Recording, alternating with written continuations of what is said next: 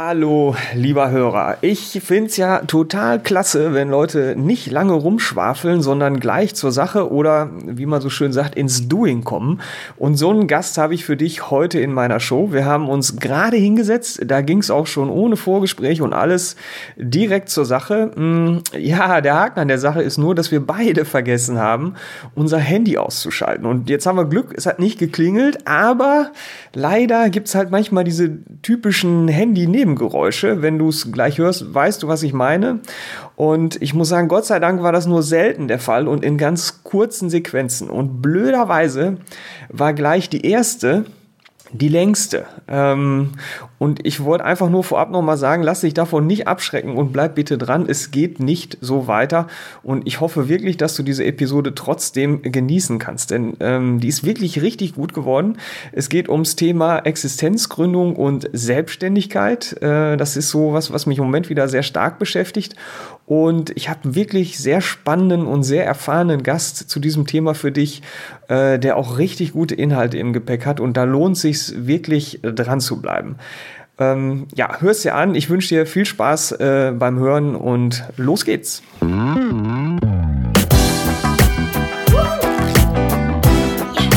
Endlich Montag.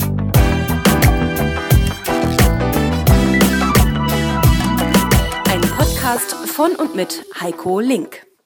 Ja, hallo, herzlich willkommen zu einer neuen Episode vom Endlich Montag Jobsucher Podcast. Heute geht's mal wieder um das Thema Existenzgründung. Ich habe hier Professor Dr. Jan Brinkmann äh, gegenüber sitzen. Ich freue mich. Jan, stell dich doch mal kurz vor und sag mal so ein bisschen, was bist du für einer, was machst du so? Genau, ja, ich äh, bin tatsächlich hauptamtlich Professor für Unternehmensgründung äh, und das an der ESADE Business School in Barcelona. Wir sind eine internationale, eine private Business School äh, und ja, die sich auch mit einem ganz äh, zentralen Schwerpunkt darauf konzentriert, Leute im Bereich Innovation und Entrepreneurship fit zu machen. Und äh, da leite ich ein Master of Science Programm im Innovation und Entrepreneurship Bereich, wo halt Studenten aus ganz Europa und darüber hinaus aus der Welt hinkommen und das studieren und äh, auch im MBA-Programm. Das ist ein anderer äh, Bereich, äh, wo man halt Entrepreneurship sozusagen als einen Schwerpunkt studieren kann. Und nebenher sozusagen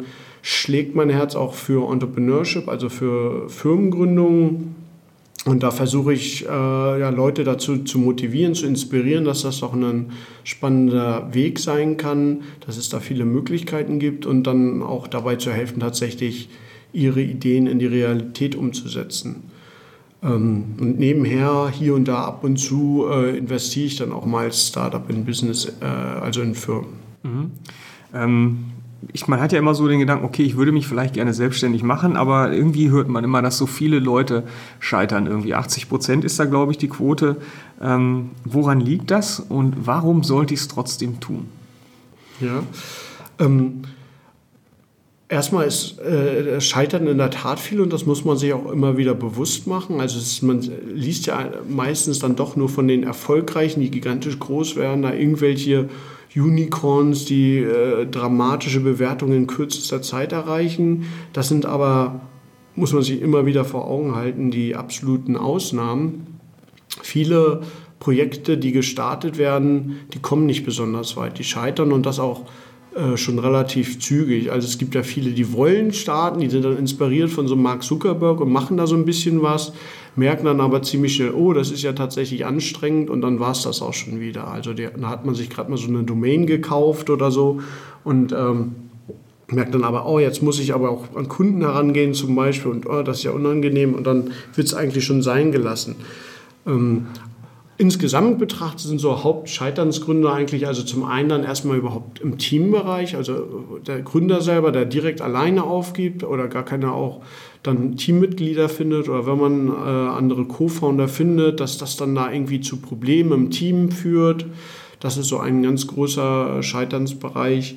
Dann ein anderer äh, Klassiker ist eigentlich immer wieder, dass man sagt, oh, man hat da eine Vorstellung, wie toll irgendwie eine Idee wäre. Interessanterweise haben die Leute auch immer wieder dieselben Ideen und denkt immer, dass es halt ganz viele Leute kaufen müssten. Fragt dann auch so irgendwie seine Freunde, die man so hat, äh, was die dann davon halten. Die, die meisten wollen die unterstützen, sagen, ist ja eine ganz super Sache. Und ähm, ne, dann startet man durch und merkt aber letztendlich, oh, so ganz toll ist dann doch nicht. Dann soll mal jemand dafür bezahlen, halt als Kunde tatsächlich mal einer für die Dienstleistung bezahlen. Und tja, da drücken sich dann die Leute und das endet dann meistens damit, ja, dass einem irgendwann das Geld ausgeht, man findet keine Kunden und dann gibt man auf. Ja. So. Aber es gibt viele andere Gründe. Also es ist ein ganz buntes Phänomen. Ja, da waren jetzt zwei Sachen drin, die ich gerne aufgreifen. Das eine ist das Team und das andere ist die, ähm, ist halt mit, ähm, es kam viele eine ähnliche Idee und ich muss mit Kunden sprechen oder so. Ähm, worauf muss ich denn achten, wenn ich jetzt ein Team habe und mich mit anderen Gründern äh, zusammentue?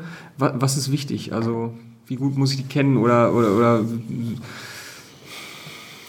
ähm, ja, es gibt halt zum einen das, ähm, häufig wird ja einfach mit Leuten, die man direkt auch schon vorher äh, kennt, gegründet. Das kann erstmal gut sein, einfach weil man die Leute tatsächlich schon vorher kennt, auch vielleicht so mal zusammengearbeitet hat, von der auch weiß, wie die arbeiten und wie das auch in der Interaktion mit einem zusammenläuft. Das ist also auf jeden Fall davon Vorteil. Häufig mit Freunden sozusagen zu gründen, hat den Vorteil, dass man äh, die oder äh, den Freund dann auch ja relativ gut kennt, kann aber auch den Nachteil haben, dass wenn es dann da irgendwann was schief geht, dass damit auch die Freundschaft äh, sozusagen äh, ja, zu Ende geht und das wäre natürlich dann extrem äh, traurig. Insbesondere wenn man einfach bedenkt, dass das schon eine, dass eine hohe Wahrscheinlichkeit gibt, dass das Projekt, was man so im Blick hat, dann doch nicht erfolgreich wird.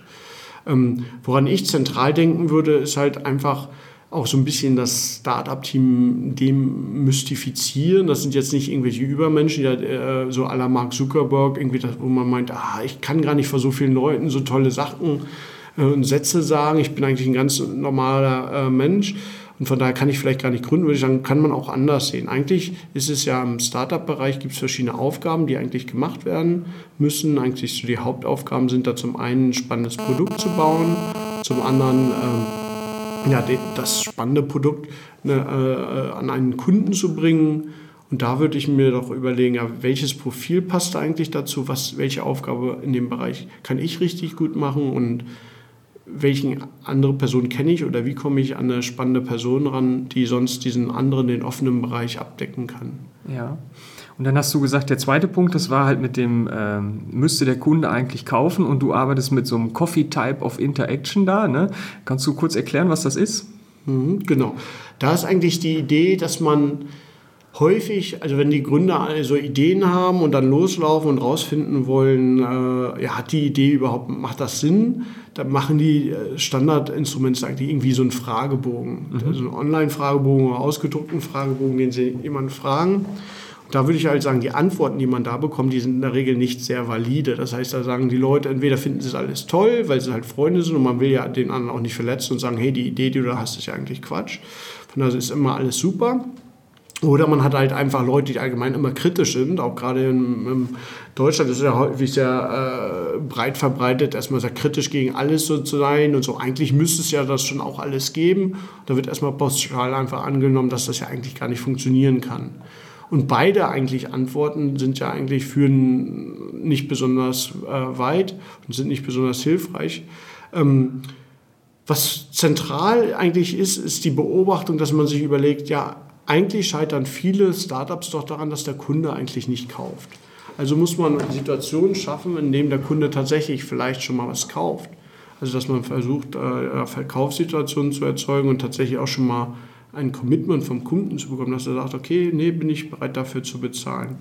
Davor geschaltet vielleicht auch einfach, dass man sich mit Leuten trifft, äh, auch mit denen letztendlich zum Café trifft, von der auch Coffee Type of Interaction und da versucht zu verstehen, im ersten Schritt einfach auch mal, was sind so die Hauptprobleme, die der Kunde hat und da halt tief einsteigt um dann im zweiten Schritt eine Lösung für diese Hauptprobleme zu finden. Mhm. Also so eine Art Marktforschung, aber dann schon in einem persönlichen Gespräch, oder? Mhm, absolut im persönlichen Gespräch. Ähm, leider will man häufig, wenn man so genau, dann wird, denkt man so an das Thema Marktforschung und Marktforschung, wenn man da so die klassischen Marketingbücher auflegt, so ein Method oder so, äh, so äh, was da so äh, unterrichtet wird, da geht, eigentlich denkt man dann zuerst Marktforschung tatsächlich wieder an die Fragebögen und man sollte doch da Fragebögen machen oder irgendeine Fokusgruppe, wo man ganz viele Leute zusammen einlädt und dann irgendwie sehr moderiert versucht auf die Probleme ich bin der Meinung, dass man halt ganz viel äh, einfach dadurch lernt, dass man direkt zum Kunden hingeht, dem praktisch in die Augen guckt und dann sieht äh, und rausfindet einfach, wo steht er, welche Probleme nimmt er wahr, welchen Probleme sind für einen bewusst, hat er schon nach Lösungen für diese Probleme gesucht und so weiter. Also von daher tief einfach durchs direkte, äh, durch die direkte Gespräch einfach wie einfach Freunden unter Freunden versucht zu verstehen, wo sind die und wie kann ich beim Kunden die Probleme lösen. Du bist ja eigentlich ziemlich äh, so im Bereich Internet unterwegs. Ne? wir haben ja schon mal darüber gesprochen. Eigentlich könnte man jetzt ja sagen, hey, wir entwickeln, äh, wir entwickeln eine Software. Nicht? Ich gebe vorne meine Geschäftsidee rein, denn keine Ahnung, die guckt irgendwelche Statistiken nach und mhm. hinterher kommt die Bewertung raus und ich schenke mir diese ganze persönliche Kiste. Ne? Mhm. Ja, also gut, zum, zum einen bin ich auch nicht, äh, da gibt es ja verschiedene sozusagen äh,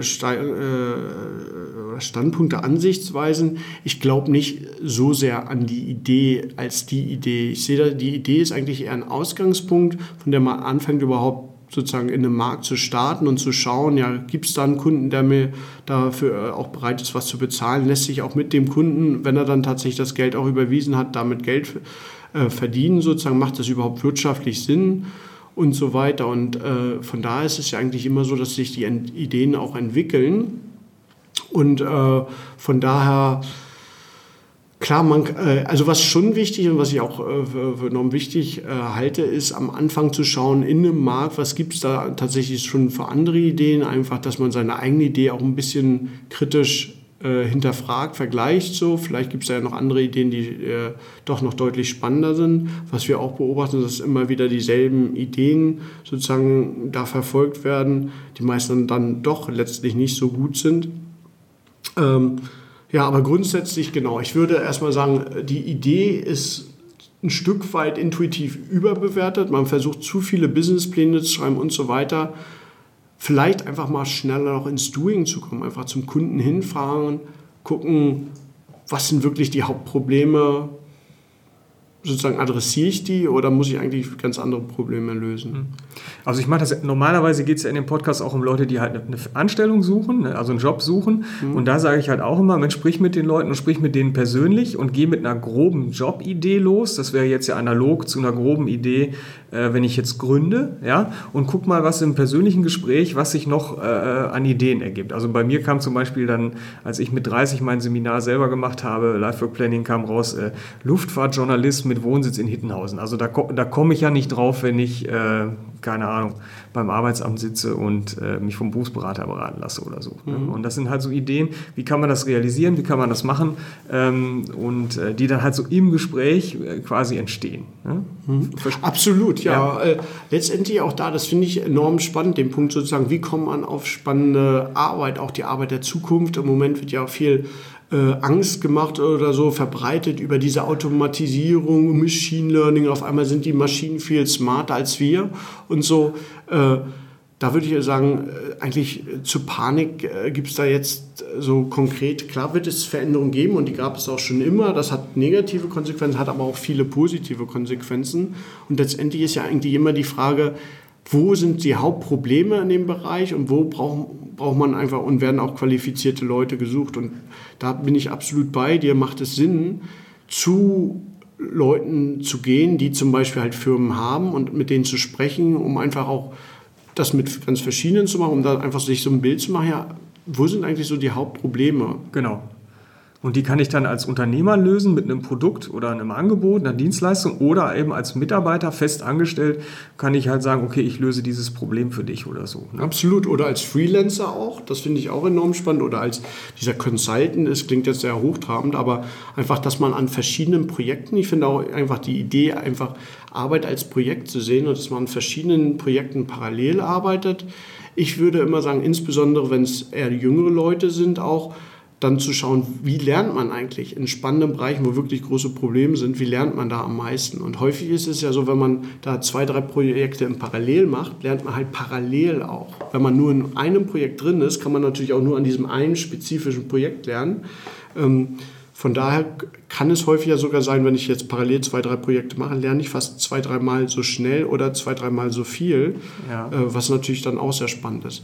Und auch wenn man einfach viele Sachen macht, ist ja die Chance, dass man da seine Sache findet, also die Sache, die einem wirklich zu einem passt und mit der man sich richtig wohlfühlt und äh, wo man sich äh, selbst verwirklichen kann, äh, die Chance ist natürlich viel größer. Von daher bin ich auch da der absoluten Auf, viel auszuprobieren, einfach viel zu ja. testen, auch mal so ein äh, ja, ein Werkspraktikum zu machen oder einfach eine Kollaboration oder ein Consulting-Projekt oder einfach ganz einfach gesagt, einfach jemandem bei irgendwas helfen äh, in Bereichen, die so intuitiv erstmal für jemanden spannend sind. Darüber äh, lernt man ganz viel. Ja.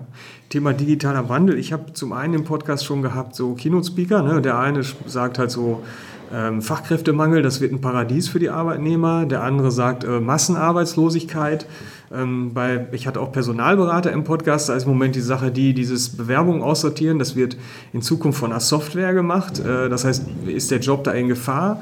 Und die Frage ist ja auch äh, im Grunde mit unserem Job. Also ich sag mal, es gibt Online-Psychologen, es gibt Online-Ärzte, ähm, vielleicht gibt es demnächst einen Online-Coach. Also werden wir noch gebraucht, ist ja auch irgendwie eine Frage eigentlich, ne? oder? Mhm. Da mache ich mir äh, äh keine äh, großen Sorgen. Ich, für mich ist einfach ist natürlich auch so ein bisschen die Frage, welches Weltbild man hat. Für mich ist der Mensch, der kann so viele tolle Sachen und hat immer äh, Fähigkeiten, die eine Maschine so einfach nicht hat und auch wahrscheinlich nie haben wird. Ne?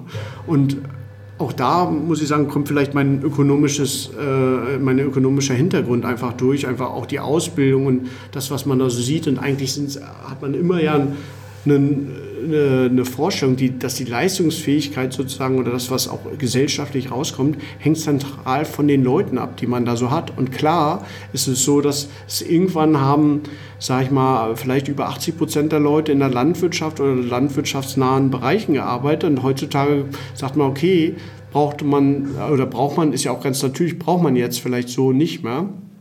Äh, dass das vielleicht mit dem Einzelhandel irgendwann so ist, dass man sagt, ja, vor 20, 30 Jahren, da gab es tatsächlich noch viele Leute, die standen in einem Laden rum und haben gewartet darauf, wirklich, dass irgendwann mal einer reinkam, um ihnen dann Informationen zu geben, die man eigentlich hätte viel besser online nachlesen können, auch mit allen möglichen Kundenbewertungen und so weiter. Äh, das kann durchaus so sein. Also, dass es da einfach immer eine natürliche so Entwicklung gibt, ist ganz klar. Dass aber auch immer wieder neue äh, sozusagen Jobs entstehen, ist auch klar, konnte man eigentlich immer beobachten und da mache ich mir eigentlich auch keine Sorgen, äh, dass, dass, äh, dass das weitergehen wird. Und es gibt ganz viele Bereiche, ein Trend, der schon eigentlich, äh, ich da an die Daten denke, schon aus den, glaube ich, an den 30er Jahren losging, ist eigentlich immer weitere Verschiebung von äh, in, in Service-Dienstleistungen. Mhm. Und die lassen sich nicht so einfach mit irgendeiner Maschine abbilden, insbesondere auch anspruchsvolle Service. Äh, die äh, wird es immer geben. Der Mensch ist auch immer ein soziales Wesen, also mag äh, im Zweifel auch die soziale Interaktion bei Sachen, insbesondere wenn es um viel geht. Ähm, ähm, ja, und auch ich, ich würde es eher so denken, wie kann ich mit dem, was ich mache, einfach auch Maschinen nutzen, dass ich mir tue. So der Bauer, der jetzt die Maschine oder den Traktor, der schon alle möglichen tollen Sachen kann, der hat natürlich eine viel höhere Produktivität, hoffentlich auch ein schöneres Leben als der Bauer, der auf dem Feld steht und irgendwie ganz monoton da eine, eine Hacke in den Boden rammt immer wieder. Ja. Und so würde ich eigentlich auch die Herausforderung sehen. Es geht doch irgendwie darum zu verstehen, ja, was werden Maschinen einfach in Zukunft gut können und besser können und wie kann man eigentlich die Kreativität und das Wissen, was man so hat, einsetzen, um einfach die Maschinen besser zu nutzen. Ja.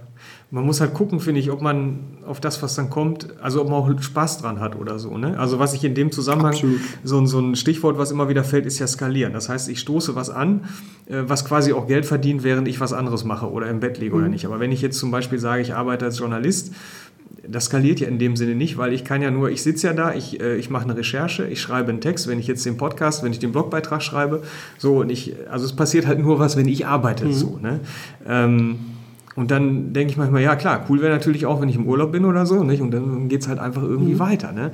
Ähm, Wie wichtig ist das? Also du hast mal gesagt, dass, dass, dass viele gar nicht äh, so ein Unternehmen gründen wollen, was dann wer weiß, wie äh, teuer verkauft wird, sondern dass viele einfach schon auch Bock haben, alleine für sich zu arbeiten, wo auch jetzt gerade mit der Generation Y da vielleicht irgendwie so ein bisschen dieses äh, Freisein ähm, und, und, nicht zu stressig unterwegs sein oder so. Ne? Aber ist, ist das ein voll, vollwertiger Unternehmer?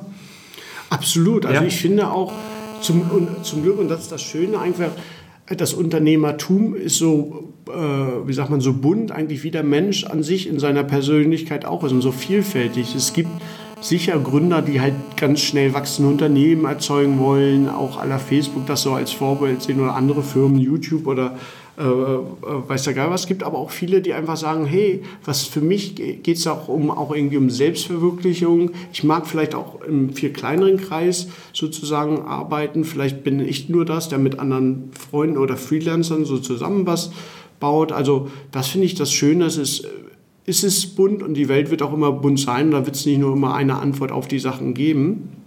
Äh, beim Thema Skalierbarkeit ähm, oder vielleicht kurz bevor wir ins äh, Thema Skalierbarkeit gehen, auch nochmal dazu der Frage. Da haben wir nämlich auch, sag mal, so ganz gute Daten, zum Beispiel aus Amerika erhobene Daten, wo sie äh, versucht haben und wirklich große Anstrengungen gemacht haben, ein repräsentatives Sample zu finden von Gründern aus Amerika. Ja. Da war zum Beispiel eine Frage in diesem äh, Fragebogen, der da erhoben wurde, äh, wollt ihr wachsen und dann auch, wie viel wollt ihr wachsen? Und das Interessante war, dass 80 Prozent der Gründer, der angehenden Gründer, da gesagt haben, sie wollen nicht wachsen. Ja. Also sie wollen keinen, zum Beispiel keinen zusätzlichen Mitarbeiter haben. Ja. Und da wurden sie gefragt, ja, wie viele Mitarbeiter haben sie dann?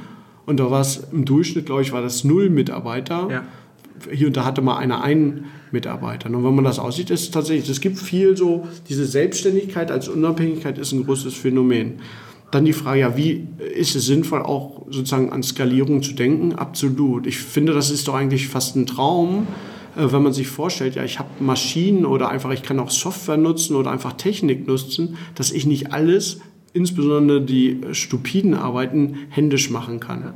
Wäre doch schön, wenn sozusagen auch vom Bildschnitt oder vom Tonschnitt hier Sachen einfach viel einfacher, viel schneller gehen ähm, im Bereich E-Mails verschicken. Wie viel Zeit sozusagen, ich glaube, keiner hat besonders viel Zeit, da endlose E-Mail-Listen durchzugehen, wenn man da schneller erkennen könnte, sozusagen, was da geschrieben werden muss und schon Sachen vorformuliert sind oder über gewisse Keys Sachen äh, ausgelöst werden, dass einfach Antworten schneller Kommunikation einfacher stattfindet und man sich dann viel mehr auf die wirklich wichtige Kommunikation fokussieren kann. Das sehe ich als eine zentrale Chance. Von daher finde ich das persönlich auch ganz wichtig, an Skalierung zu denken und wirklich versuchen, Tätigkeiten, von denen man viel macht und die sehr nervig sind, die einfach zu automatisieren. Okay.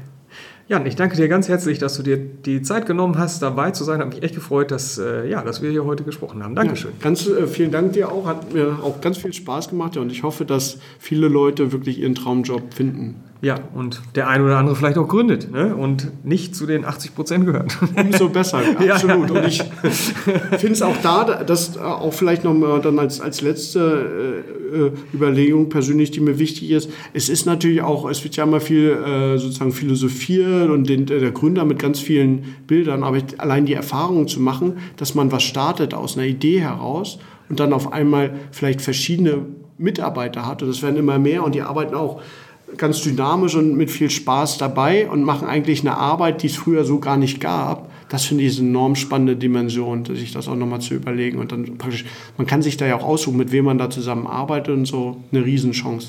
Okay. Dankeschön. Dankeschön. Ja, das war mein Gespräch mit Professor Dr. Jan Brinkmann. Warum scheitern denn eigentlich so viele, habe ich ihn ganz zu Anfang gefragt. Das hat er auch beantwortet. Ähm, offen geblieben ist an der Stelle die Frage, warum sollte ich denn trotzdem gründen, wenn so viele scheitern? Und die Antwort, die haben wir jetzt ganz am Schluss bekommen. Damit äh, kommen wir am Ende wieder vorne raus. Der Kreis schließt sich. Besser geht's nicht, würde ich sagen. Und natürlich stimme ich Jan zu, dass man es probieren sollte mit äh, der Existenzgründung und dass es sich lohnt, auch wenn ich aus eigener Erfahrung weiß, dass da doch manchmal ganz schön viel Mist und ganz schön große Herausforderungen auf dich zukommen. Ähm, ich finde, es hat trotzdem was. Äh, wenn man es hinkriegt, irgendwie ist halt auch schon eine ziemlich coole Sache.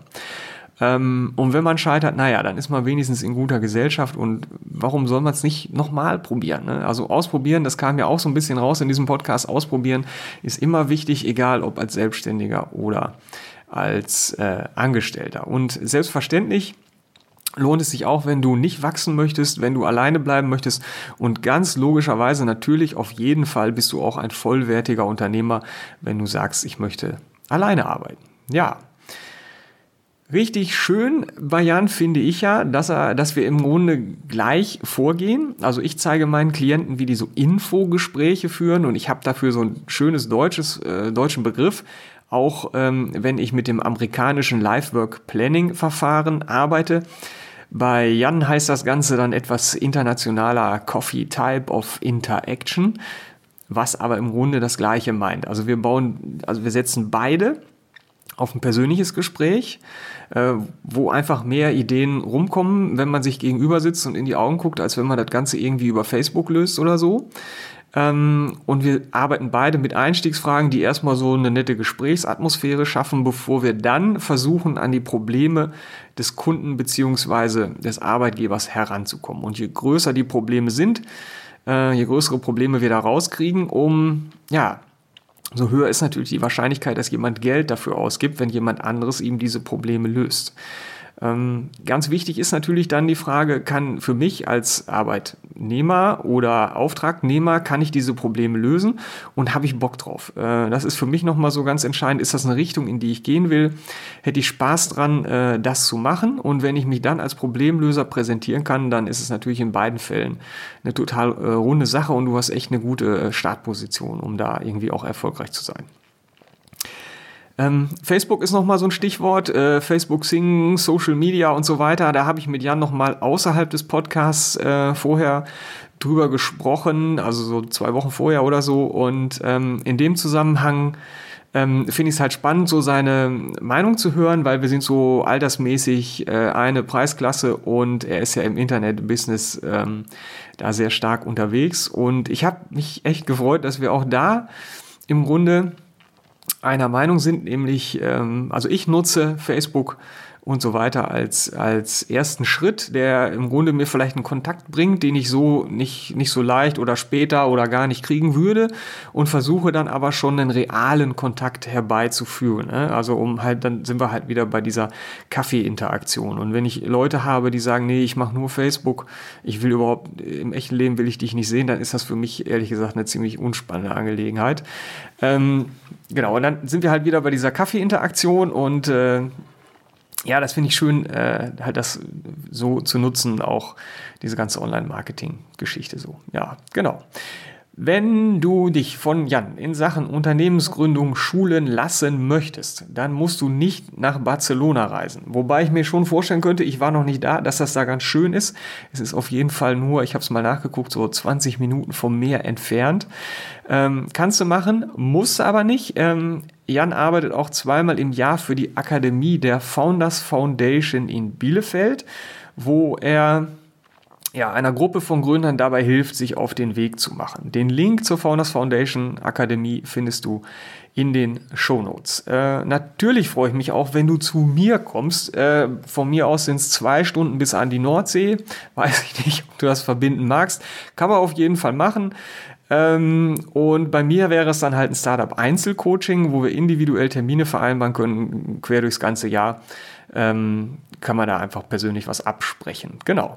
Ja, ich freue mich in jedem Fall drauf, von dir zu hören. Mindestens ja wahrscheinlich bei iTunes, wo du mir eine gute Bewertung mit Rezension äh, für meinen Jobsucher-Podcast hinterlassen wirst, weil du ja weißt, dass äh, das ist quasi der Lohn des Podcasters und das hilft zum Podcaster echt weiter. Und da kann man auch mal Anregungen reinschreiben. Und die werden dann unter Umständen auch schon mal aufgenommen.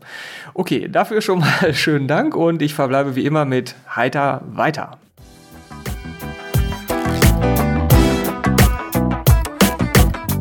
Neugierig geworden? Dann gibt es weitere Informationen auf www.endlich-montag.net.